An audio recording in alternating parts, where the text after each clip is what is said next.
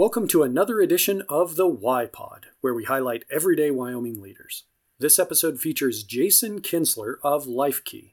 We talk about things like how starting a company is like building a fence, what he views as the biggest key in business, and his most recent tech startup right here in Wyoming. Hope you enjoy listening as much as we enjoyed recording it. Here we go with Jason Kintzler.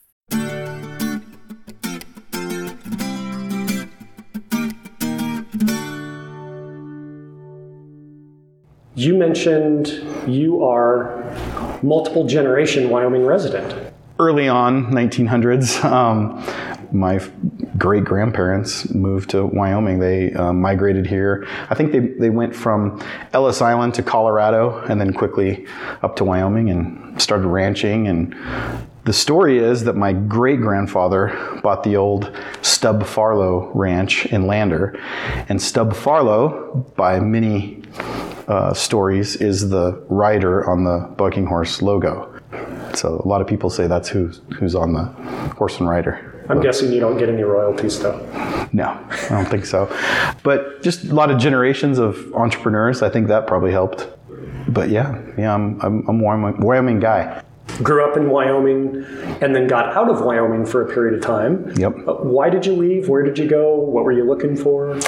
Everybody goes to UW, and in retrospect, I probably should have went to UW, but I felt like it was going to be like high school part two, junior, senior, next level. so I wanted to just kind of get away and do other thing. And, and, back then I was, you know, I was an athlete. I was playing basketball. So my, my plan was to walk on at Montana State in Billings.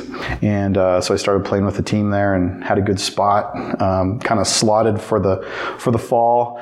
Really amazing program.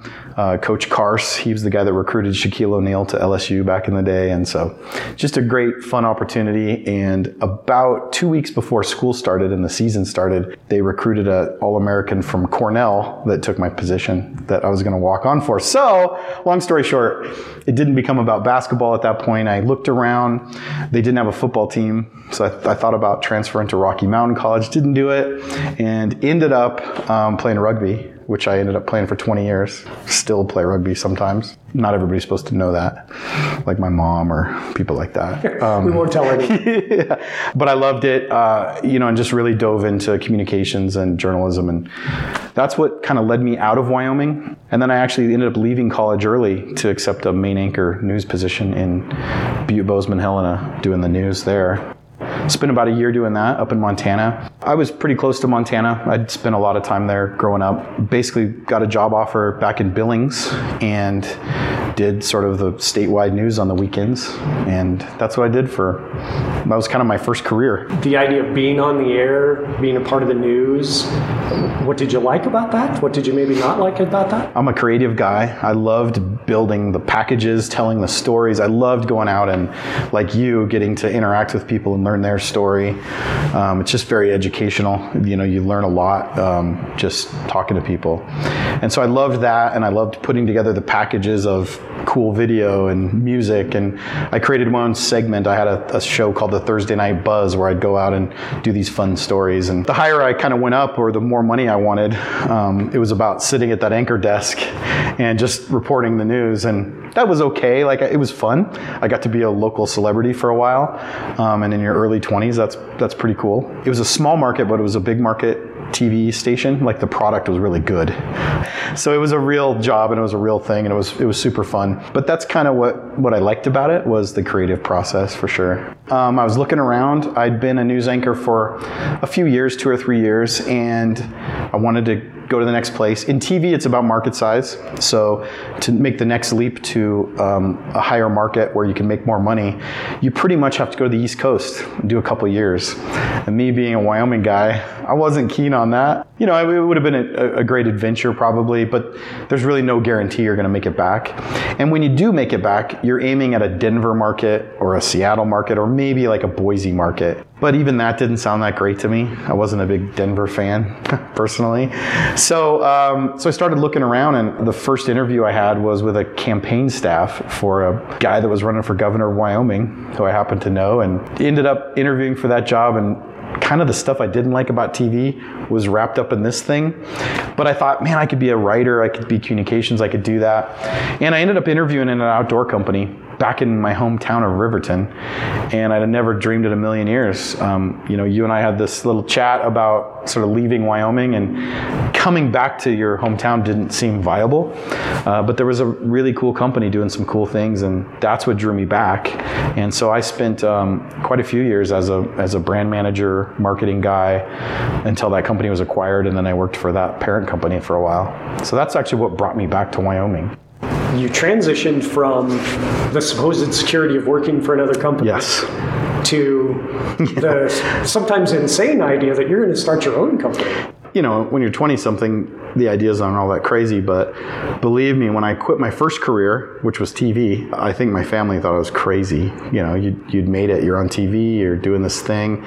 But fulfillment wise, I kind of was at the ceiling a little bit, unless I could make the leap to like a giant market and maybe that would be more interesting. But, but again, what I liked was the storytelling and, and all that. And so I actually found that with this outdoor company, really stable first kind of job where you're making decent money and you're growing a business and you're learning all facets of the business. And that's really what I did is immersed myself in every component from manufacturing to sales to marketing to just logistics all of it. I just tried to understand a little about a lot. That's a that's it. And so i learned a lot in that process and that's kind of what i probably gave me the foundation to be able to branch out on my own. And i ended up doing that uh, probably about five years into that position what was and is Pitch Engine? You know, here I was with this little bit of background in media. I'd, I'd always been sort of a media guy, and I had that, that journalism background, and then I was with a brand.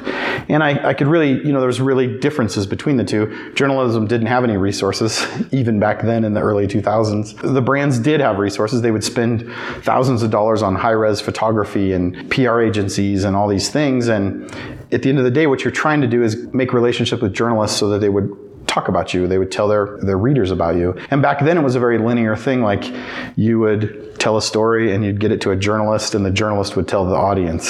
So remember, this was pre-social media. You know, you were starting to see more and more of these bloggers and online influencers and things like that start to happen. And so the idea with Pitch Engine was one, let's say we had a new product coming out and it was a solar toaster for the outdoors.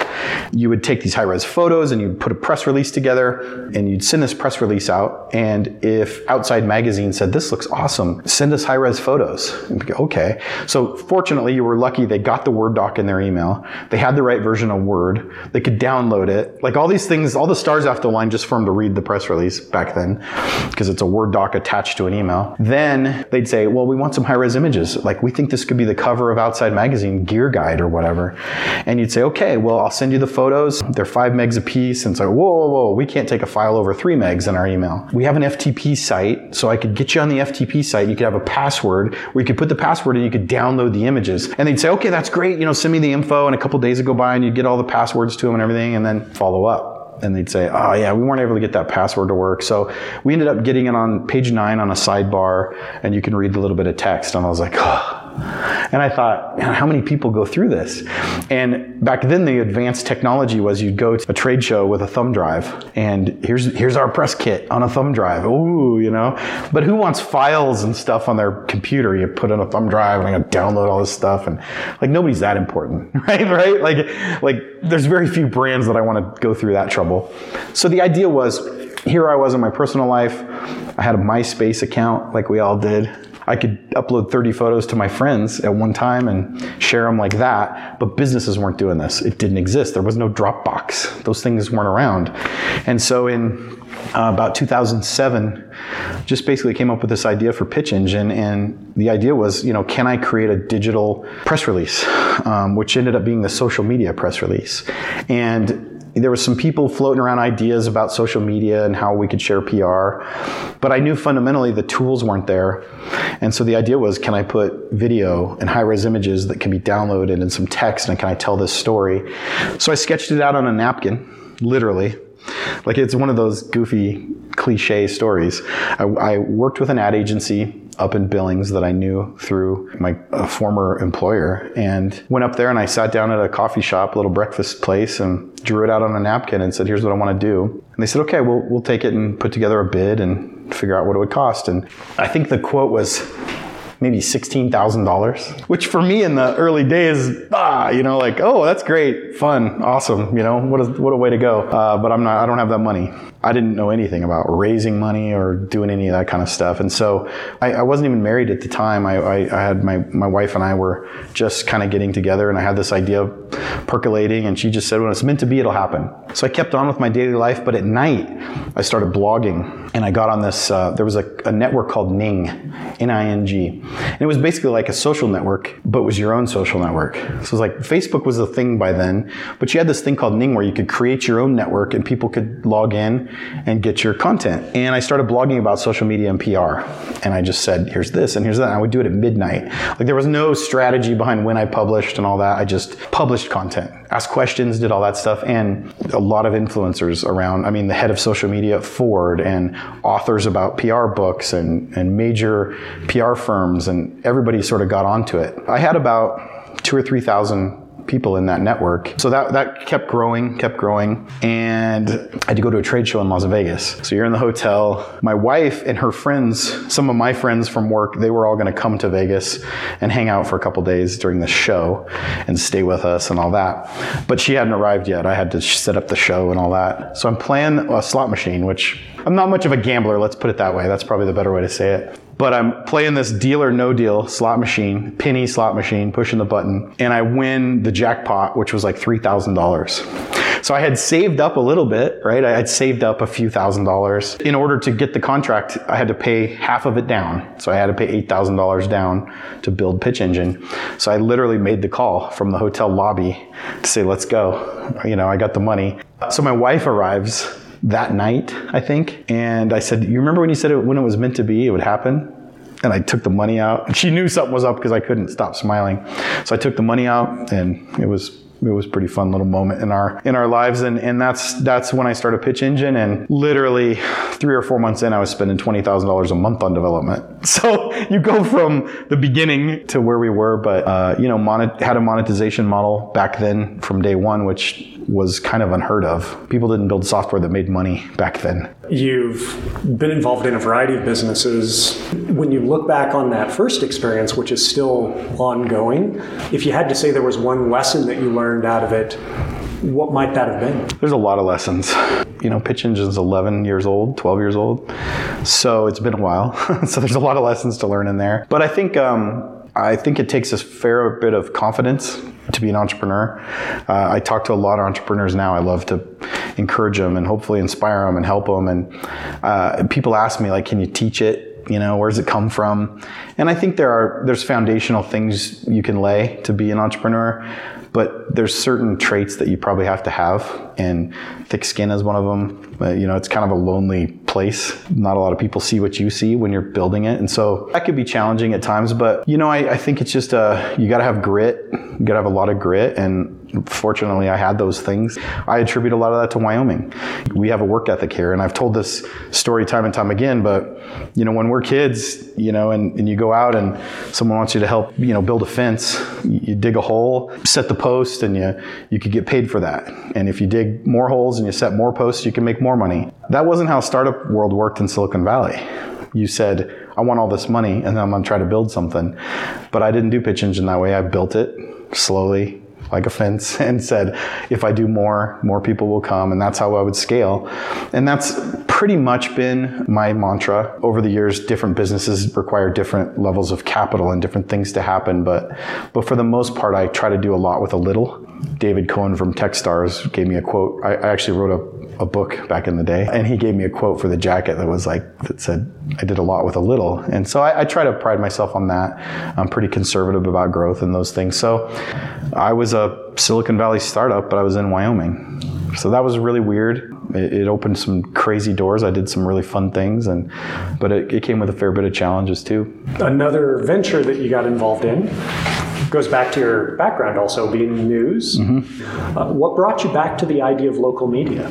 As Pitch Engine was growing, And for reference, in the first year we had 20,000 brands Budweiser, Walmart, British Airways, like all large Fortune 500 companies were on Pitch Engine. You know, back then YouTube, you could share one video on YouTube and that was it. So a company like Budweiser could go to Pitch Engine, create a story, put multiple snippets of their Super Bowl commercials on there, and send them to their fans the Friday before the Super Bowl.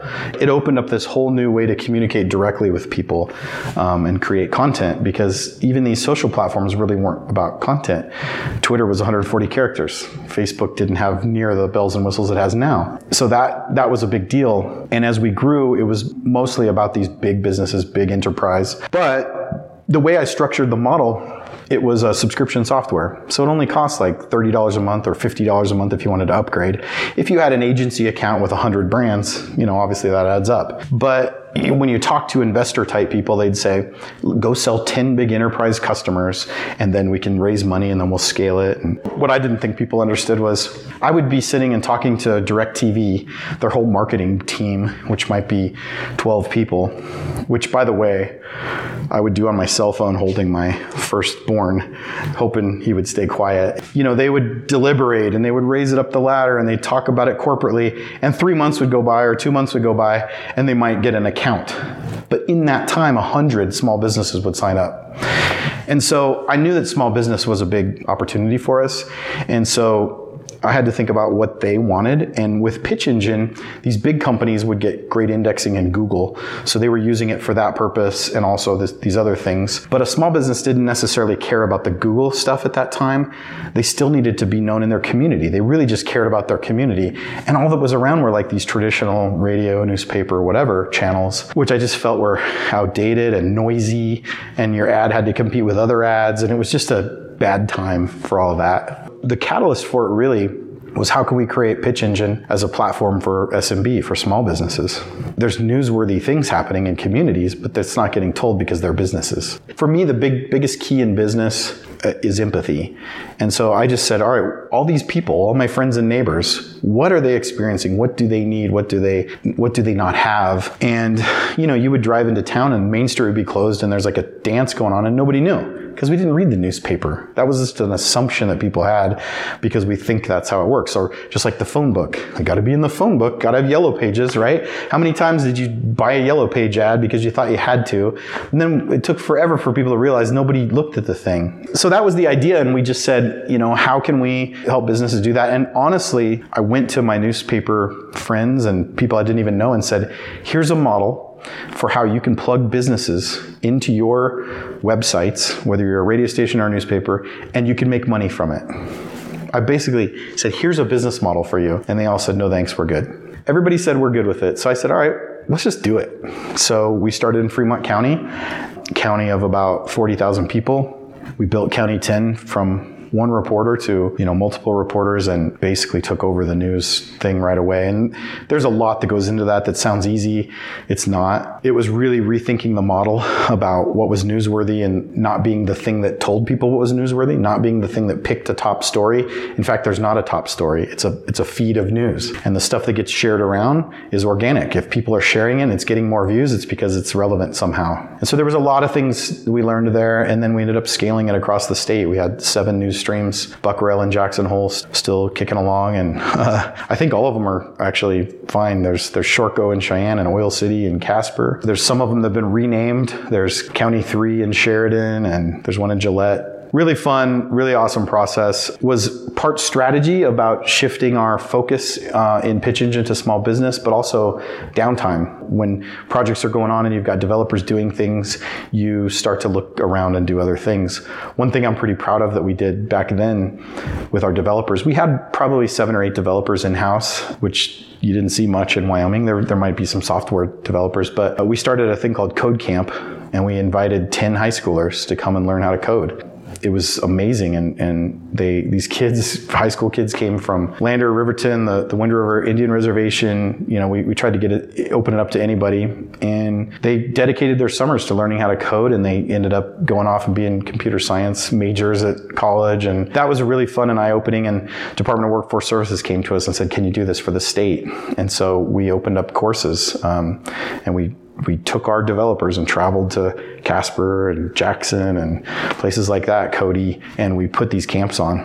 Um, that ended up through a long process evolving and became it's now Array, but it's essentially that program that we started back in those days about how to teach people to code the Wyoming way, if you will. So it's pretty fun. One story that you had mentioned was in Gillette, the idea of Wyoming Strong. Mm-hmm. You know, with all these news streams, we knew that we'd never run out of news because everyone has a story and they're fascinating. Everybody's got a personal story of some level. And the other thing that we we really tried to focus on is that we didn't sell advertising. Um, we didn't do Google AdWords and we didn't even do display ads in the beginning. The idea was if a business had a story to tell, there's a value to them to get that story told, but there's also a value to the audience. If my favorite restaurant changes their hours, that's newsworthy to me. I think it's Zuckerberg that, and I'm going to paraphrase this and probably chop it up, but the idea that if I walk out of my house and on the doorstep is a dead squirrel, that's much more newsworthy to me today than something that happened in, in Afghanistan yesterday, even though it was a giant tragedy. The things that happen in our lives are more interesting. And so I also felt like the more connected we were on social media with old college friends and high school people and family and all these, the less connected we were to our friends and neighbors. And so I, I always thought this could be this virtual third space. That was the new bowling alley, the new VFW, the new Elks Club. Even though it's digital and even though it's news, I felt like it, we could all have this thing in common. And it worked, and it really did. But with Gillette, you know, we saw the traditional news gets focused on what gets clicks. Because remember, the way traditional news makes money is by Google AdWords on the website or selling real estate in a newspaper, which both of those things are all but dead. Like that model is dead. And people can debate me, debate me all day long, but those things aren't on the rise. And if you're not on the rise, you're dead. So we knew that there was a different model, and but but those things needed to do that. They needed to sell the the sizzle, and it was always depressing news. It's like, oh, this many jobs gone, and this whatever, and it's very like, it, it's not even personal, right? It's just like, here's the data, here's the data, and here's what somebody said, and there was always an angle. So with WYO Strong, we looked around and we're like, look, Gillette is going through a time right now. We're part of that community. Wyoming's part of that community. I mean, we should all be grateful to a place like Gillette where energy royalties go to all these schools around the state. That was a big debated thing back in the day in Campbell County. And so, you know, here, here were these people getting displaced from the mines at the time, and they're going through a whole new thing now. But back then it was the mines closing. And, you know, we said, look, there, there's interesting things happening. There's, there's people, you know, starting a, a barber shop and it's a boutique thing and it's cool. And then there's somebody starting a donut business, you know, a franchise or whatever. And so we just started telling those stories and we, we called it WYO Strong. It was really successful. I think it ended up scaling statewide. But really, the idea was we wanted to tell those great stories and we wanted to have positive news out there. And you don't have to be hokey about positive news, you, you got to tell the real stuff but you got to find it and you got to look through that lens and understand why it's positive. Sometimes it's not blatantly positive, you know. Uh, a big one for me uh, in County 10, we had a horrible accident where a, a, little girl was killed in an intersection, not an intersection, it was a crosswalk, and she got hit by an older lady, and it was just a really sad, tragic event. So we were trying to think of ways to give back and how can we help, how can we solve the problem? And we thought, you know, we live in these little communities. If you really, if people really step back and think about it, they want to slow down and they want to think about their communities. And you'd have these like slow down signs, but that's like barking at me. And so we created this thing called Heads Up and hashtag Heads Up. And the idea was just keep your head up. You know, heads up. Let's pay attention. We've got people in our community, whether it's bicyclists or people running or kids. The idea was just to think about your community first when you're out there doing those things. Because we all get in a hurry and it's like, I gotta get home and do this thing, or I gotta let the dog out, or whatever it is, right? I gotta meet the cable guy. But at the end of the day, it's not all none of it's worth it right? And so the idea was let's be heads up and we printed these orange signs and i was in riverton last weekend. They're still all over. I see those and i see county 10 stickers but that was years ago. That was five or six years ago we did that and so i'm pretty proud of that because i felt like uh, we also uh, equipped all the crosswalks with flags. We put, we bought flags and put them in all the crosswalks, and just try to get people to pay attention and be heads up. And so uh, those kinds of things are super fun. Like I don't mean to, it's not our goal to to save the world, but at the same time, you get to do some pretty cool things in communities when you're connected to them. Saving the world. yeah. maybe up here, go a little bit below it. Life Key snagged my attention, but not everyone in Wyoming might have heard of it. Could you tell us about LifeKey? People close to me know that I'm always, I, I want to fix everything. My coworker, uh, COO, Fabian Lobera. He's a cyclist. He used to cycle back in DC all the time and got a wild hair to start doing it again in Wyoming. You know, he would cycle from Lander to Riverton. He would commute in the mornings, and it's it's a good 25 miles. And so I'm like, what do you do for safety? And like, how what, what if something happens? And he had this little wristband and it had an engraved plate on it with his wife's phone number. For one, who answers their phone anymore from a number they don't recognize, right? There's, there's that whole thing.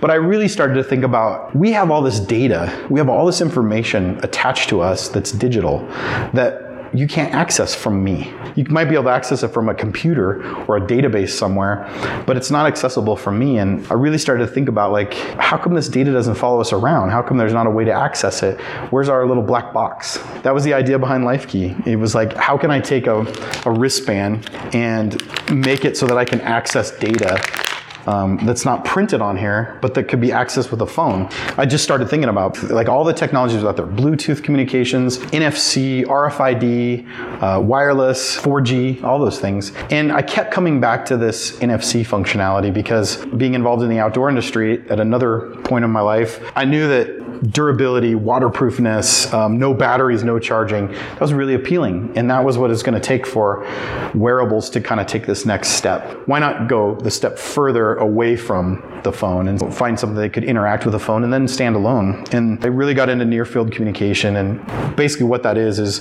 the whole idea of tap to pay. So when you go into a Starbucks, you order a coffee and you tap on the point of sale system and you pay. And we all know about it now because the pandemic has kind of forced us into it. But that same functionality where you use your phone to connect with a microchip using radio frequency, so it, it powers the data and puts it back to my phone, and it has to be a centimeter away. So there's a lot of interesting things that happen there. You can't scan it from far away, so you can't crack my data, you know, you can't steal my data. You have to touch it physically, which is another really interesting thing. It shows intent. I intend to pay this, I intend to give you my information. And the idea was, I thought, wow, it really opens up a world of possibilities and, and new functionality for people if the data they have can can travel with them beyond this thing. Because this thing already feels kind of old to me. Like like uh, short of putting it in my head you know there's not much we can do to that. And part of the problem is because all the peripherals have to be built into it you have not the greatest camera because it's in your phone. You have not the biggest display because it has to be this size. So you start to sacrifice things to get them in here. Don't get me wrong this is an amazing technology that we've developed but do we have to have all these pieces all the time? Why can't I walk up to a screen and tap it and see what I need to see? And then the next person walks up and taps it and sees what they need to see. How do we untether from those things? And that was the idea. So the first thing we started with was that health and safety information. If I find somebody with, with one of these bands, if I have one of these bands and I tap it, I can pull up pertinent information. So for seniors, that might be a list of prescription medications, might be a, an allergy or a, a disease. I have heart disease or I have, you know, blood disease or whatever. But then for athletes, adventurers, uh, it was more about what if something happens? I'm putting myself at risk. We have a lot of like an, that demographic of like action sports and adventurers is actually aged and they have kids now. So what happens if something happens to me and what about my wife? What about my kids? And vice versa. What about my husband? What about my kids? So that was really the, the idea. And, you know, LifeKey was born and the idea behind it was really to, to just take wearables to a whole new place. And that's what we're doing. We're, we're, we are working with some really large organizations, global brands, to integrate the technology into their existing products so they can make them connected. And then we have our own products for humans. And then we just launched Fetch, which is for dogs. And again, the way it was worked forever with dog tags is you either have an engraved dog tag, which can rub off and it's jingly and all that stuff, and you can only put so much information on it or you have a microchip that you put in your pet, which a vet has to do. But if someone finds your pet, they don't know that They have to take that pet to a vet, and the vet has to have an RFID reader, and the vet has to read it, and all that costs money. And so now they just have a pet tag that I can tap with my phone and see the pet's information, and the person who owns the pet gets a notification as soon as I tap with a GPS location of where the pet is. So the same thing goes for the wearables and their and kids and connected families. Uh, my kid can check in when he gets to his friend's house, and I know he made it, or to practice, or whatever really just trying to reinvent that and think differently about that. And, you know, I think Wyoming gives us a unique perspective into all that. Most of us go off on our own doing some adventure once in a while during the summer or spring or fall. And I don't think that happens everywhere in the world, but it does make you think about those things a little more. The last question I'll ask you for this, because otherwise we'll talk for three hours. The last question I'll ask for this particular conversation you could do this in so many places. Mm-hmm. You could be in Silicon Valley, literally. Why is it that you choose to do it here?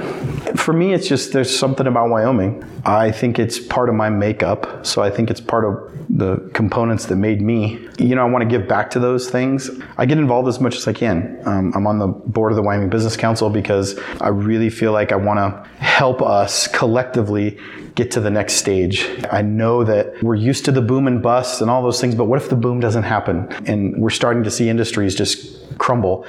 And I'm not just talking about oil and gas. Like I think it's a really short-sighted way to think of this is, oh, we got to evolve beyond energy. It's not just that. It's our businesses, it's our retail, it's our tourism all those things they have to leapfrog and we have to think about where we're going to be and we have to stop thinking about the immediate needs of oh education costs too much and oh this costs too much and fixing the budget on a yearly basis we have to think 10 years and 30 years and you know i think I, I credit Governor Mead with starting that conversation around um, Endow, uh, putting those kinds of things together. But at the same time, I really think we have to act and we have to do them. And sometimes it's unpopular to tell people how bad it is. You know, I'm not a, I'm not a pessimistic guy. I'm an optimist. But you have to understand how bad it is and, and where we're headed to understand where we need to go. I'm not saying we're going to be Silicon Valley, and I'm not saying we need to be a tech hub and all that stuff. But we have to modernize, and we have to think about the gig economy and remote workers, and we have to think differently about isolation. And I think we have to leverage our isolation. And so all those things sort of look like opportunity to me. You know, I want my kids to be able to be here. You know, you and I talked about our age, when we got to college age, we wanted to get out of here. And then we wanted to come back. And I would say that's 99% of everybody. Um, they would love to be back, but they don't have those opportunities. And some of them just need to be facilitated to bring back those opportunities. And we're learning more and more about remote working and all those things. I think collectively we all understand it. We have to get past the mentality of we don't want people in Wyoming. Because um, if we don't have people, we don't have a lot of things that happen. And I think culturally, we just have to keep our eye on the ball. We, we can't lose our culture. Um, that's the number one fear of all these small towns. I love them all. You know, I, I go to these towns and they don't want to lose their character and their charm. And you don't have to lose that to grow. I, am just a big believer. Like you're, you're fundamentally a certain thing and you can be that and you can be diligent about how you grow. And I think Wyoming could be that. I think that it's not about saying, Hey, well, let's open up our borders and be, be the next Colorado. I don't think it's that. I think it's being isolated and saying this is a place where these type of people go. I think that's really interesting. And I think you get the right people here and the right mindsets here when you do that. It's a long play it doesn't happen overnight. It's not the 300 person company that decides to be here overnight. But eventually you get the entrepreneur that decides, this is my people. And they come here and they build their business here and we all benefit. So those kinds of things are what fires me up. I think the older I get, the more I, I think about community and Wyoming is a community. 500,000 people is a small town, is a small city if it was all consolidated, we have some pretty great stories. If we all consolidated into a little place, right? We happen to be spread out and we have to figure out how to navigate that. But there's great startups, there's great businesses, there's great leaders in that little group. I'm totally going to miss, probably misquote it, but I think it was Governor uh, Sullivan that said, um, you know, Wyoming's a town with long streets. I like the idea of Wyoming's a very exclusive club, and I'm, I'm really glad you're in the club. Awesome. I'm happy to be in it. I'll, I'll, I'll fly the flag anytime.